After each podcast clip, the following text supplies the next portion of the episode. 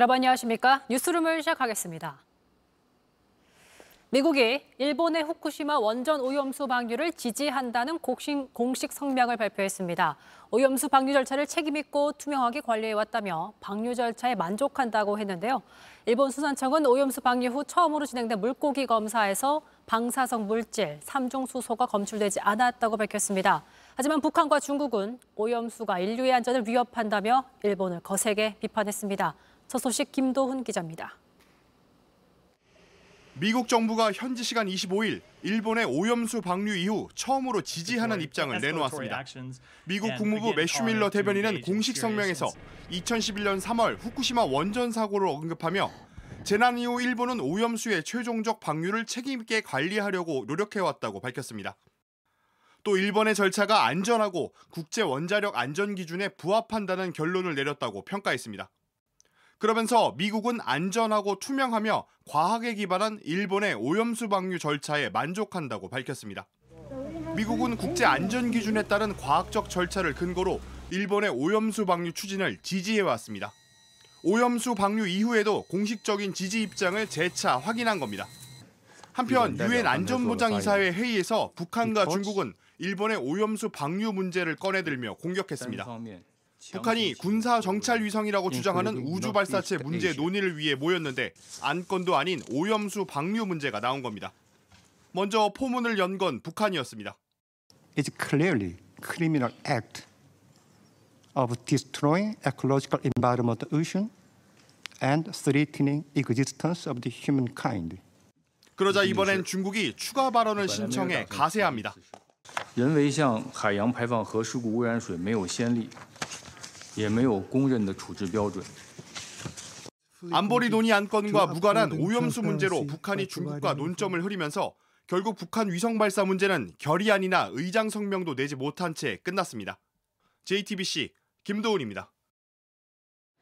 후쿠시마 오염수 방류로 가장 마음을 졸이는 건 수산업 관계자들입니다. 손님이 부쩍 줄어들고 찾아온 손님들마저 먹어도 되느냐라고 묻는다고 하는데요. 저희 취재 기자가 어제 저녁부터 오늘 아침까지 부산 어시장을 돌며 현장의 목소리 직접 들어봤습니다. 조혁신 기자입니다. 부산 자갈치 시장 곳곳에 방사능 안정을 강조하는 홍보 문구가 눈에 띕니다.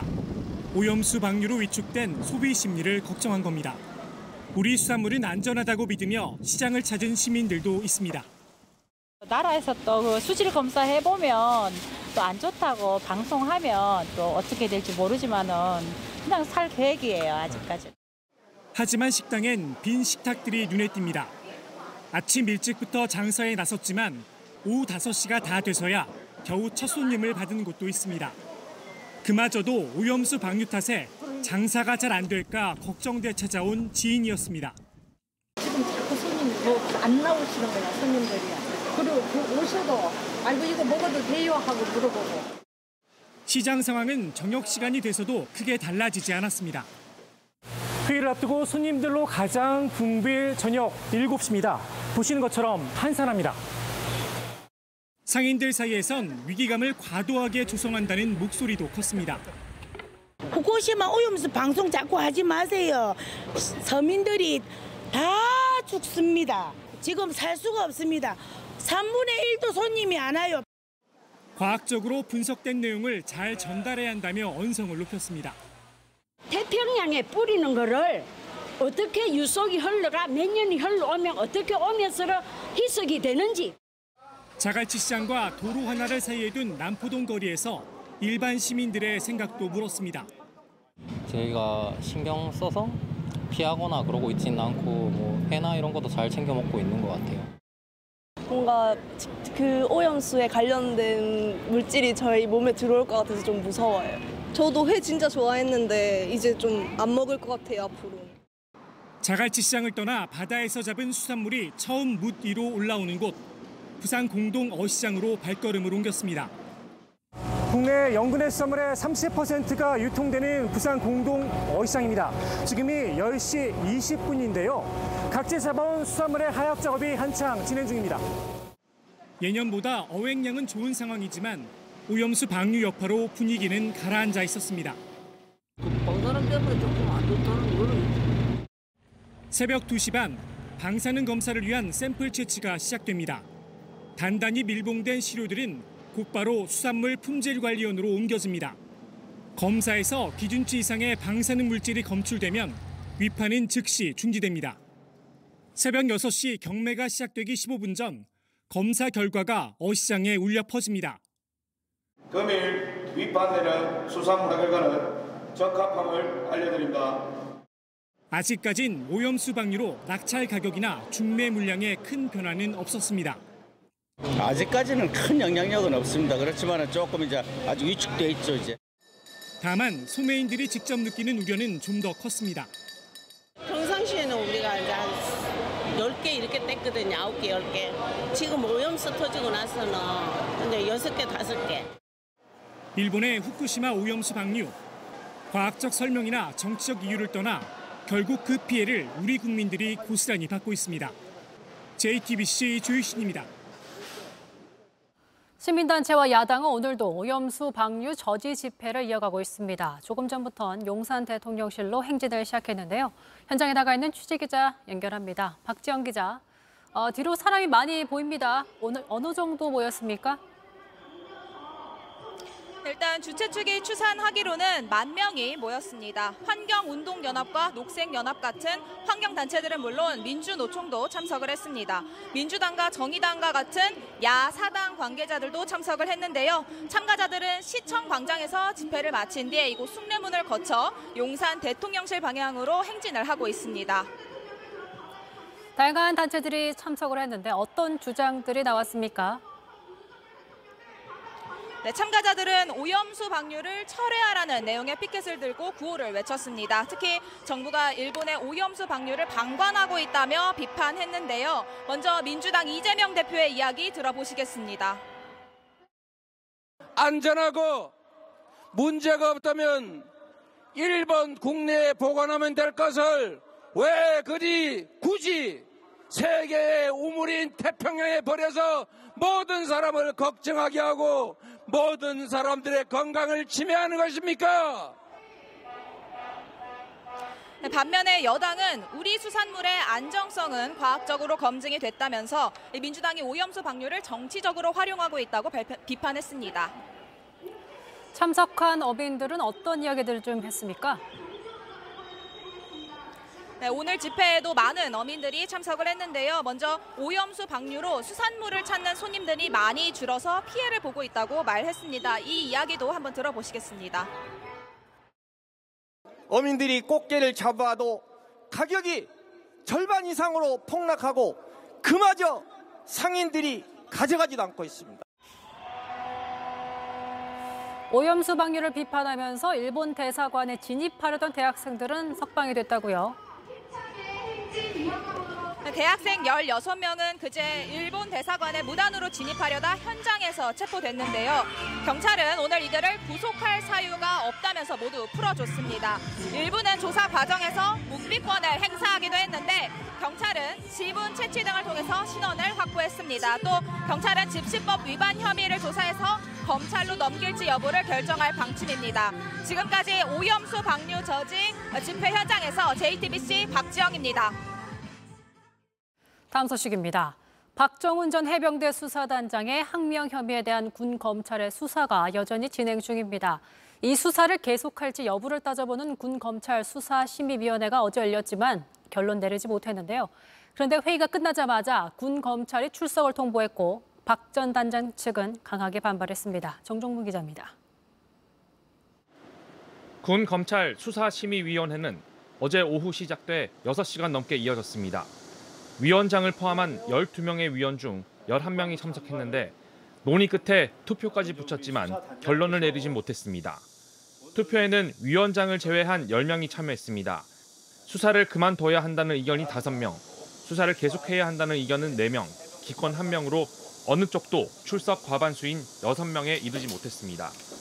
수사심의위가 결론 없이 회의를 마치자 군 검찰은 곧바로 박 전 단장에게 오늘 28일 군 검찰에 나와 조사를 받으라고 통보했습니다. 박 전 단장 측은 군 검찰이 수사를 계속해도 되는지 수사 심의위가 의견을 내지도 않았는데 출석부터 요구하는 건 부당하다고 반발했습니다. 군 검찰을 향해 군사 작전을 방불케 한다고 지적하며 불참한 위원의 의견까지 받아 정당한 판단을 요청할 예정이라고 밝혔습니다. 박 전 단장 측은 군 검찰의 출석 날짜를 미뤄달라고 신청했습니다. 수사심의위 회의가 결론 없이 끝나면서 항명 사건 수사를 두고 군 검찰과 박 전 단장 양측의 신경전은 한층 거세졌습니다. JTBC 정종문입니다. 이재명 민주당 대표의 다섯 번째 검찰 출석을 앞두고 신경전이 계속되고 있습니다. 이 대표의 소환 날짜에 따라 검찰의 구속영장 청구 시기가 달라질 수 있기 때문인데요. 국회에선 민주당이 체포동의안에 대비해 단독으로 회기를 줄이면서 신방탄 논란까지 불거졌습니다. 이희정 기자입니다. 30일에 출석하라는 검찰 통보를 거부한 이재명 대표. 다음 주엔 출석이 힘들다는 입장입니다. 30일 나가실 생각은 있으신 건가요? 말씀드린 것처럼 다음 주에는 일정상 도저히 제가 어, 그렇게 시간을 내기 어렵습니다. 국회가 열리지 않는 비회기 중에 조사를 받아 체포 동의안 표결 없이 영장 심사를 받겠다는 취지로 읽힙니다. 표결 자체가 당에 큰 부담인 만큼 당내 분란을 피하기 위해 비회기 중 영장 청구를 주장하고 있는 겁니다. 표결 없이 법원에 바로 출석해 영장이 기각될 경우 검찰 수사에 반전 계기를 마련할 수 있다는 판단도 깔려 있는 걸로 보입니다. 이를 위해 민주당은 단독으로 8월 임시 국회 회기까지 단축시켰습니다. 찬성 158인, 반대 91인, 기권 2인으로서 제409회 국회 임시의 회기 결정의 건에 대한 수정안은 가결되었음을 선포합니다. 하지만 당 일각에서도 정략적인 판단에 치우친 결정이다. 방탄으로 비춰질 것이 뻔한데 이해할 수 없다 등의 지적이 나왔습니다. 국민의힘은 신방탄용 회기 자르기라고 비판했습니다. 표결을 피하기 위한 것으로 자당의 당내 갈등을 봉합하기 위해 국회의 오랜 관행과 선례를 한순간에 파괴하는 반의회주의적 폭거입니다. 검찰은 당초 계획대로 조사하겠다는 입장을 고수하고 있습니다. 고의적인 지연 전략이라는 민주당 비판에는 조사가 지연되는 건 민주당 때문이라고 맞받았습니다. 정기국회는 다음 달 1일 다시 열립니다. 다음 주까지 소환 조사가 이뤄지지 않을 경우 회기 중 영장 청구 후 체포동의안 표결 가능성은 더 커지게 됩니다. 검찰 내부에선 쌍방울 대북 송금 의혹과 관련해 이 대표를 소환한 뒤 서울중앙지검의 백현동 사건과 묶어 다음 달 초 영장을 청구할 거란 전망이 나옵니다. JTBC 이희정입니다. 불특정 다수를 향한 강력 범죄가 이어지자 시민들은 자기 몸을 지키는 법을 배우기 시작했습니다. 호신술의 가장 첫 번째 기술은 뭘까요? 조소희 기자가 직접 배워봤습니다. 잡아서 그렇죠. 그렇죠. 그렇게 해서 도망간다는. 하루가 멀다 하고 터지는 강력 범죄. 밤길 무서운 시민들을 위해 호신술 강좌가 열립니다. 제가 배워봤습니다. 여성 호신술은 가장 첫 번째가 도망이다. 일정 거리를 보면서 공격에 대비하고 누군가를 공격하려는 게 아니라 잘 도망가는 기술입니다. 이런 강좌 대상 10대부터 50대까지 남성, 여성 가리지 않습니다. 여성들이 손목을 잡혀서 많이 끌려가기 때문에 자 이렇게 잡고 제 손, 엄지 손가락을 어, 내몸 쪽으로 당긴 상태에서 그렇죠. 팔꿈치로 저를 때린다는 느낌으로 1시간짜리 10회 수업. 안 듣는 것보단 낫지만 실제로 흉기된 범인과 맞서기는 힘듭니다.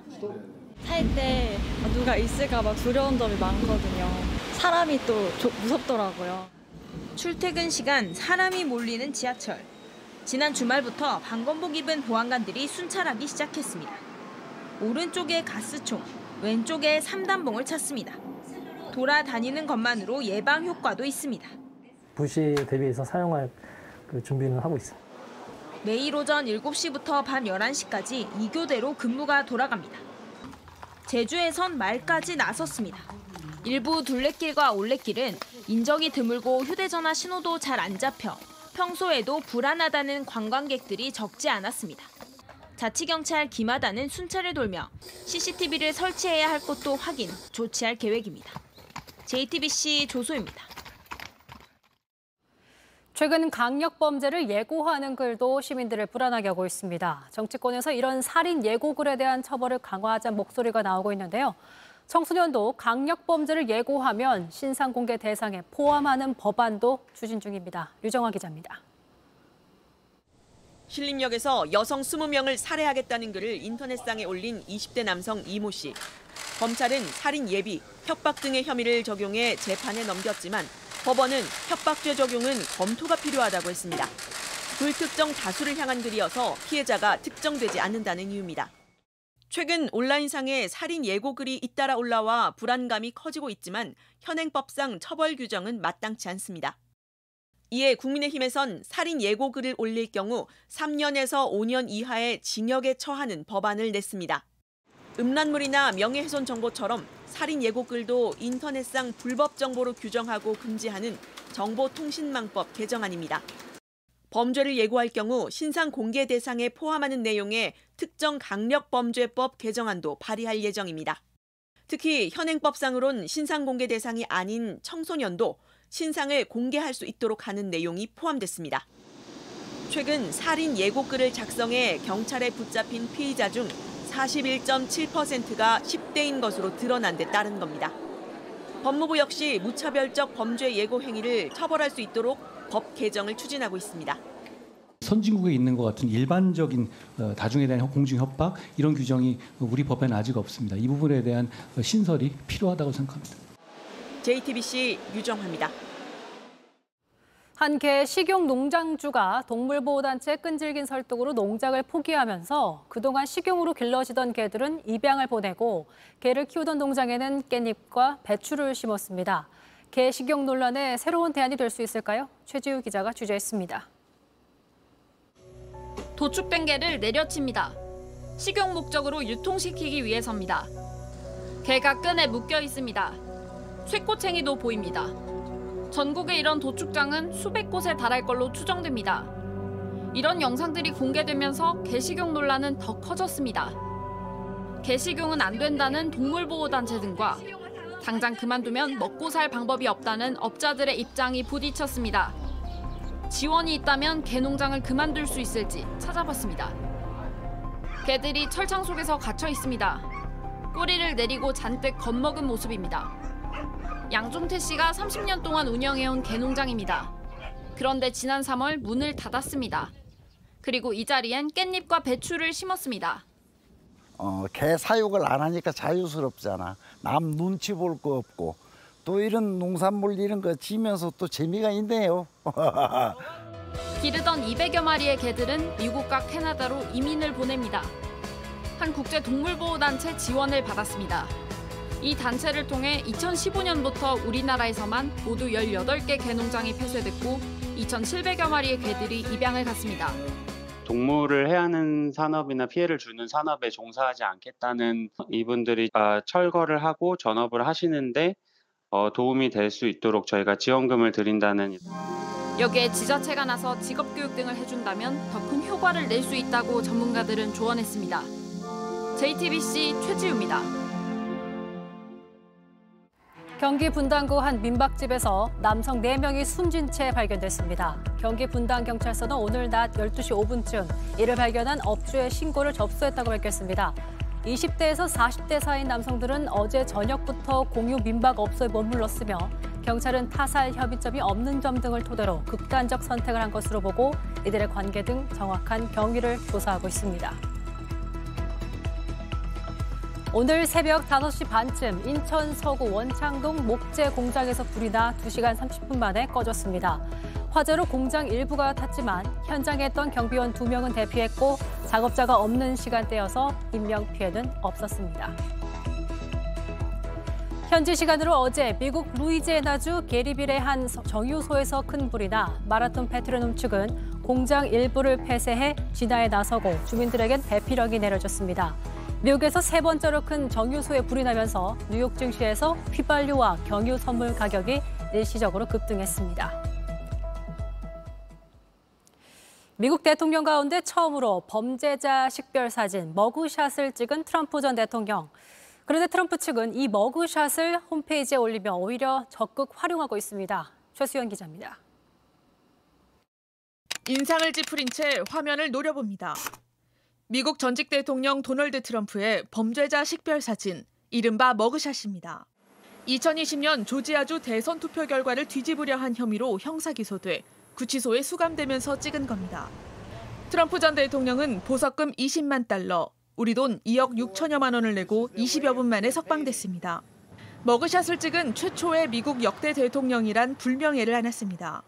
하지만 트럼프 전 대통령은 오히려 머그샷을 홈페이지에 내걸었습니다. 트럼프 전 대통령은 지금 벌어지고 있는 일은 정의 왜곡과 선거 개입이라면서 가능하다면 백악관에서 부패한 조 바이든을 쫓아내기 위해 기여해달라고 기부를 요청했습니다. 옛 트위터인 X에 올렸던 머그샷은 조회수 2억 회를 넘었습니다. 트럼프 측은 머그샷이 프린트된 티셔츠와 컵, 포스터 등 각종 제품도 판매하기 시작했습니다. 머그샷을 적극적으로 이용하면서 지지층 결집에 나선 겁니다. 바이든 대통령은 머그샷과 관련한 질문에 여유로운 태도를 보였습니다. Guy. 성추문 입막음 의혹 등 트럼프 전 대통령은 벌써 네 번째 기소입니다. 그럼에도 공화당 내에서 지지도가 더 올라가는 등 지지층이 결집되고 있다는 분석입니다. JTBC 최수현입니다. 사우디 리그에서 뛰던 호날두가 오늘 세 골을 넣고 팀의 완승을 이끌었습니다. 손흥민 선수는 잠시 후 시즌 첫 골을, 황희찬 선수는 두 경기 연속 골을 노리고 있습니다. 온누리 기자입니다. 마네의 첫 골부터 호날두의 영리한 패스가 빛났습니다. 전반 27분, 마네는 호날두가 뒤꿈치로 살짝 내준 패스를 받아 첫 골을 넣었습니다. 도움을 기록한 호날두는 약 10분 뒤 직접 골행진을 시작했습니다. 오른쪽에서 올라온 크로스를 머리로 연결해 골망을 흔들었고 후반 10분엔 골키퍼 시선을 끈 동료의 패스를 받아 빈 골대에 가볍게 넣어 골을 만들었습니다. 후반 36분 호날두가 드리블을 통해 만든 기회는 다시 한번 마네의 추가골로 이어지면서 팀의 승리가 굳어진 상황. 호날두는 지치지 않고 후반 추가 시간 오른쪽에서 넘어온 공을 왼발로 차넣어 해트트릭을 완성했습니다. 올 시즌 첫 해트트릭이자 사우디 무대에서 쓴 두 번째 기록입니다. 알 라스르는 5대 0 완승을 거뒀고 호날두는 리그 득점 공동 2위로 올라섰습니다. 손흥민의 전 스승 포체티노 첼시 감독은 오늘 스털링의 환상골에 웃었습니다. 4명의 수비수를 지우며 과감하게 돌파한 스털링은 밀집 수비를 뚫고 왼발로 밀어넣어 첫 골을 기록했습니다. 골문 앞 수비수도 소용없었습니다. 후반 23분, 이번엔 오른발로 골을 추가한 스털링은 잭슨에게 밀어준 공이 마지막 골로 이어지면서 팀의 세 골에 모두 관여하며 3대0 승리를 이끌었습니다. 손흥민 존에서 최고의 감각을 뽐낸 손흥민은 잠시 뒤 본머스를 상대로 시즌 첫 골을 노립니다. 손흥민은 본머스전 10경기에서 6골, 도움 2개를 기록했고 마지막 대결에서도 골맛을 봤습니다. 또 울버햄튼 황희찬도 오늘 밤 에버튼을 상대로 두 경기 연속골에 도전합니다. JTBC 온누리입니다. 여자 축구대표팀 선수에게 기습적으로 입을 맞춘 루비알레스 스페인 축구협회장에게 사퇴 요구가 쏟아지고 있습니다. 하지만 루비알레스 회장은 공개석상에서 사퇴하지 않겠다고 반복해서 외치며 사퇴를 거부하고 있습니다. 이서준 기자입니다. 지난 20일 피파 여자 월드컵에서 스페인 축구대표팀이 우승을 차지했습니다. 루이스 루비알레스 스페인 축구협회장은 이날 골을 넣은 제니퍼 에르모소 선수의 얼굴을 붙잡고 정면에서 입을 맞췄습니다. 성추행 논란이 커지면서 사퇴를 요구하는 목소리가 커졌습니다. 하지만 루비알레스 회장은 어제 협회 비상회의 단상에 올라 사퇴하지 않겠다고 반복해서 소리쳤습니다. No voy a dimitir. No voy a dimitir. No voy a dimitir. 루비알레스 회장은 에르모소 선수에게 동의를 구하고 입을 맞췄다며 거짓된 페미니스트들의 공격이라고 주장했습니다. 하지만 에르모소 선수는 동의를 구한 적이 없다며 처벌을 원하고 있습니다. 스페인 여자 축구대표팀 선수들은 축구협 회장이 사퇴하지 않으면 대표팀 경기에 뛰지 않겠다며 보이콧에 나섰습니다. 스페인 축구협회 앞에선 루비알레스 회장의 사퇴를 촉구하는 시위도 벌어졌습니다. 국제축구연맹 피파도 루비알레스 회장에 대한 징계 절차에 착수했습니다. JTBC 이서준입니다.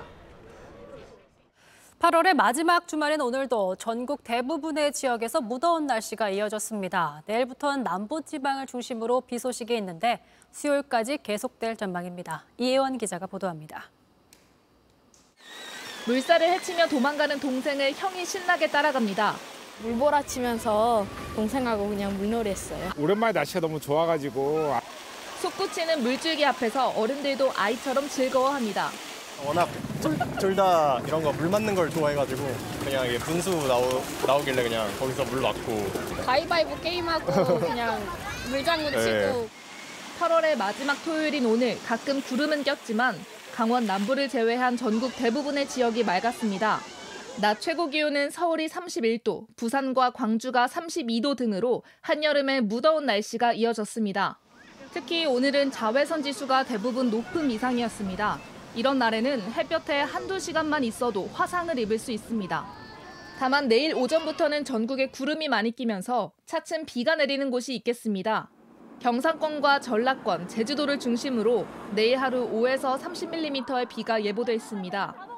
비는 다음 주 월요일부터는 수도권을 비롯한 전국으로 확대돼 수요일까지 이어질 전망입니다.